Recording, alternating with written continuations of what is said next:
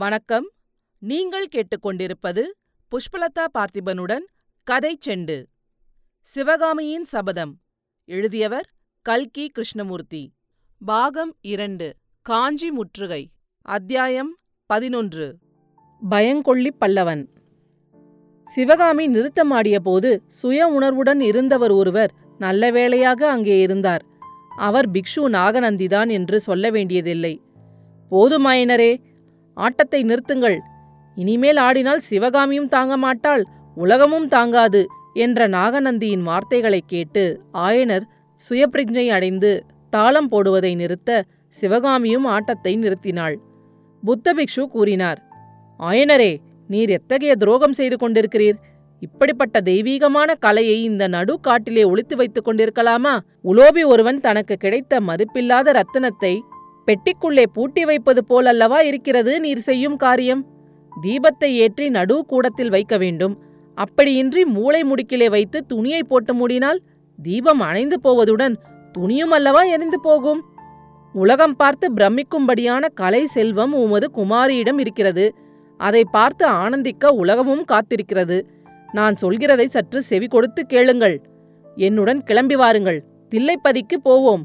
அங்கே பரமசிவனுக்கு போட்டியாக பார்வதி ஆடியது போல் சிவகாமியும் ஆடட்டும். ஆனால் பார்வதியைப் போல் சிவகாமி நடனப் போட்டியில் தோற்க மாட்டாள். எடுத்த எடுப்பிலேயே நடராஜர் தோற்றுப் போவார். அவருடைய தூக்கிய திருவடியை பூமியின் மேல் வைத்து இளைப்பாருவார் தில்லையிலிருந்து நாகைப்பட்டினத்துக்கு போகலாம். நாகப்பட்டினத்திலே புத்த பிக்ஷுகளின் மகா சங்கம் கூடப் போகிறது. இந்த கூட்டத்துக்காக கன்னியாகுப்பத்திலிருந்தும் காசியிலிருந்தும் கயையிலிருந்தும் கடலுக்கு அப்பாலில் உள்ள சாவகத் தீவிலிருந்தும் சீன தேசத்திலிருந்தும் பௌத்தர்கள் வருகிறார்கள். உலகத்தின் நாலா பக்கங்களிலிருந்தும் சிற்பக் கலைஞர்களும் இசை வல்லாளர்களும் நடன சாஸ்திர மேதைகளும் நாகைப்பட்டினத்தில் கூடுகிறார்கள். அந்த மகா சங்கத்திலே உங்கள் புதல்வி நடனமாடட்டும். அவளுடைய புகழும் அவளைப் பெற்ற உங்களுடைய புகழும் உலகமெல்லாம் பரவட்டும். நாகைப்பட்டினத்திலிருந்து உறையூருக்கு போவோம். உறையூர் சோழர்கள் இன்று தாழ்வடைந்து பல்லவர்களுக்கு கப்பம் செலுத்தும் சிற்றரசர்களாக இருக்கிறார்கள். இருந்தாலும் பூர்வீக பெருமையுடையவர்கள் கலைகளில் அபார பற்று உடையவர்கள் பார்த்திபன் என்னும் சோழ ராஜகுமாரன் அங்கே இருக்கிறான். சித்திரக்கலையில் தேர்ந்தவன் சிவகாமியின் நடனத்தை பார்த்தால் அவனுடைய ஆனந்தத்துக்கு அளவே இராது.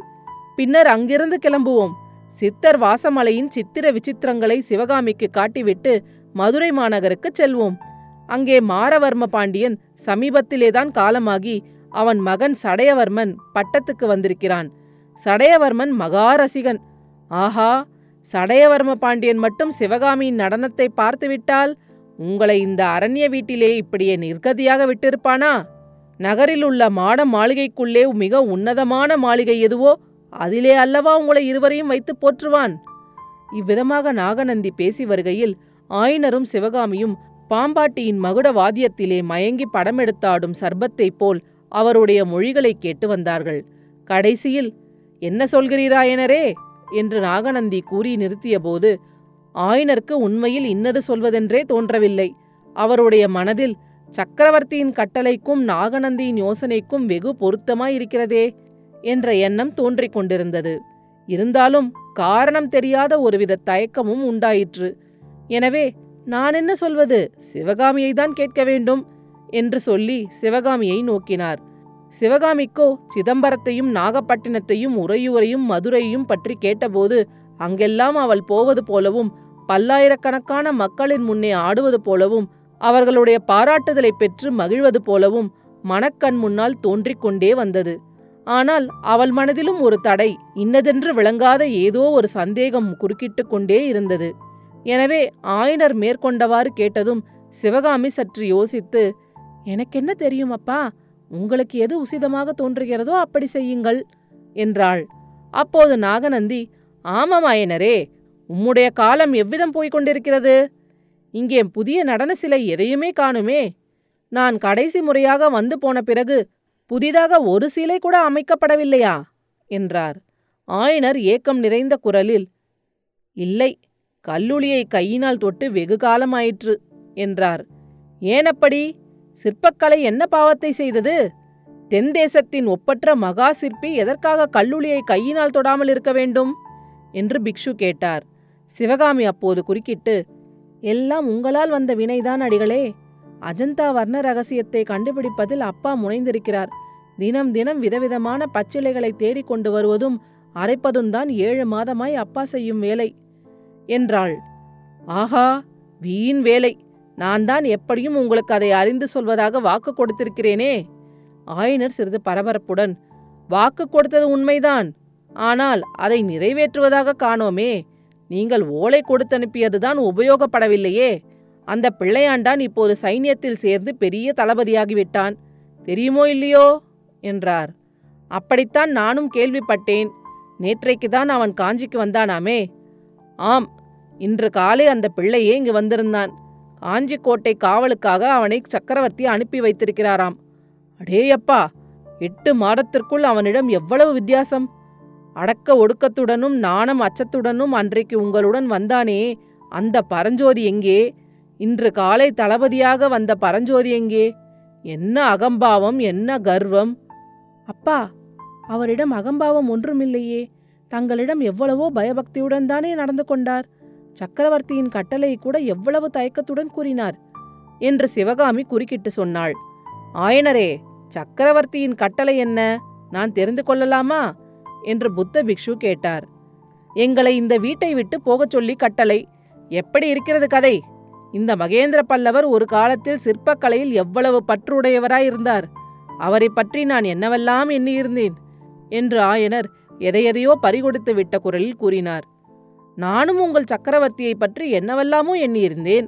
அவருடைய சாமர்த்தியம் இப்போதுதான் தெரிகிறது. உங்கள் சக்கரவர்த்தி எப்பேற்பட்ட காரியத்தை சாதித்திருக்கிறார் தெரியுமா? ஆயனரே உங்கள் சக்கரவர்த்தி எப்பேற்பட்ட காரியத்தை சாதித்திருக்கிறார் தெரியுமா ஆயனரே?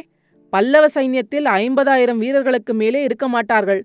அந்த அற்ப சைன்யத்தை வைத்துக்கொண்டு கடல் போன்ற வாதாபி சைன்யத்தை எட்டு மாதத்திற்கு மேலே வடபெண்ணை கரையிலேயே நிறுத்தி வைத்திருக்கிறார். மகேந்திர பல்லவர் வெகு கெட்டிக்காரர் ஆயினரே வெகு கெட்டிக்காரர். இருக்கட்டும் பரஞ்சோதிதான் போன காரியத்தை பற்றி என்ன சொன்னான்? ஓலையை என்ன செய்தானாம்? அதை பற்றி நீங்கள் ஒன்றும் கேட்கவில்லையா? என்று புத்த பிக்ஷு வினவினார். கேட்காமல் என்ன? பாவம் அந்த பிள்ளைக்கு வழியிலே பெரிய ஆபத்து நேர்ந்து விட்டதாம். சலுக்க வீரர்கள் அவனை பிடித்து கொண்டு விட்டார்களாம். எப்படியோ பையன் சலுக்க வீரர்களிடமிருந்து தப்பித்து வந்து விட்டானாம். நல்ல வேலையாக சிறைப்பிடிக்கப்பட்டதும் ஓலையை மலை பள்ளத்தாக்கில் ஓடிய அருவியிலே எரிந்து விட்டானாம். புத்திசாலி பையன். புத்திசாலி. அதோடு அதிர்ஷ்டசாலி. முதன் முதலில் சாலை ஓரத்தில் அவன் படுத்து தூங்கிக் கொண்டிருந்த போது பார்த்த உடனேயே இவன் மிக அதிர்ஷ்டசாலியானவன் என்று எனக்கு தெரிந்து போயிற்று. ஆனால் நான் அவனுக்கு எதிர்பார்த்த அதிர்ஷ்டம் வேறு. ஆஹா என்ன தவறு செய்துவிட்டேன். என்று நாகநந்தி கூறி லேசாக ஒரு பெருமூச்சு விட்டார். அடிகளே பரஞ்சோதிக்கு இப்போது அதிர்ஷ்டம் ஒன்றும் குறைவாக போய்விடவில்லையே. உங்களுக்கு தெரியாதாயனரே இன்னும் எவ்வளவோ பெரிய அதிர்ஷ்டம் அவனுக்கு வருவதற்கிருந்தது. ஏதோ ஒரு கிரகம் வந்து குறுக்கிட்டிருக்கிறது. நல்லவேளை இவ்வளவு அதிர்ஷ்டத்தோடேயே நிற்கட்டும். இன்னும் அதிகமானால் பையனுக்கு தலைகால் தெரியாமல் போய்விடும் என்றார் ஆயனர். அஜந்தா வர்ண ரகசியத்தை அறிந்து கொள்ளாமல் வந்ததில் பரஞ்சோதியின் மேல் அவருக்கு மிக்க வெறுப்பு உண்டாகியிருந்தது. சிவகாமி குறுக்கிட்டு அப்பா ஒரு செய்தி கேட்டீர்களா? மகேந்திர சக்கரவர்த்தி ஒருவேளை பல்லவ ராஜ்யம் மாமல்லருக்கு இல்லை என்று சொல்லிவிட்டு பரஞ்சோதிக்கு கொடுத்தாலும் கொடுத்து விடுவாராம். ஜனங்கள் அப்படி பேசிக்கொள்வதாக சாரதி கண்ணபிரான் சொன்னார் என்று கூறிவிட்டு கன்னங்கள் குழிய கலகலவென்று சிரித்தாள். யார்? கண்ணபிரானா? அவன் கிடக்கிறான் பைத்தியக்காரன். இப்படித்தான் ஏதாவது உளருவான் என்றார் ஆயனர். அப்போது நாகநந்தி இல்லை ஆயனரே இல்லை. சாரதி கண்ணபிரான் சொன்னது அப்படி ஒன்றும் உளறலில்லை அவன் சொன்னபடி நடந்தால் அதில் எனக்கு வியப்பு இராது. காஞ்சி சிங்காதனத்தில் பயங்கொள்ளி பல்லவனை வைத்து பட்டம் கட்டுவதைக் காட்டிலும் பரஞ்சோதிக்கு ராஜ்யத்தை கொடுப்பதே வீரமகேந்திர பல்லவருக்கு உகப்பாயிருக்கும் என்றார். அடுத்த அத்தியாயத்தில் விரைவில் சந்திப்போம். கதை செண்டு பற்றி உங்கள் நண்பர்களிடமும் உறவினர்களிடமும் பகிரவும். உங்கள் கருத்துக்களை கமெண்ட்டுகளில் பதிவிடுங்கள். உங்கள் கருத்துக்களை கேட்க ஆவலுடன் காத்துக் கொண்டிருக்கின்றேன். நன்றி. நீங்கள் கேட்டுக்கொண்டிருப்பது புஷ்பலதா பார்த்திபனுடன் கதை செண்டு.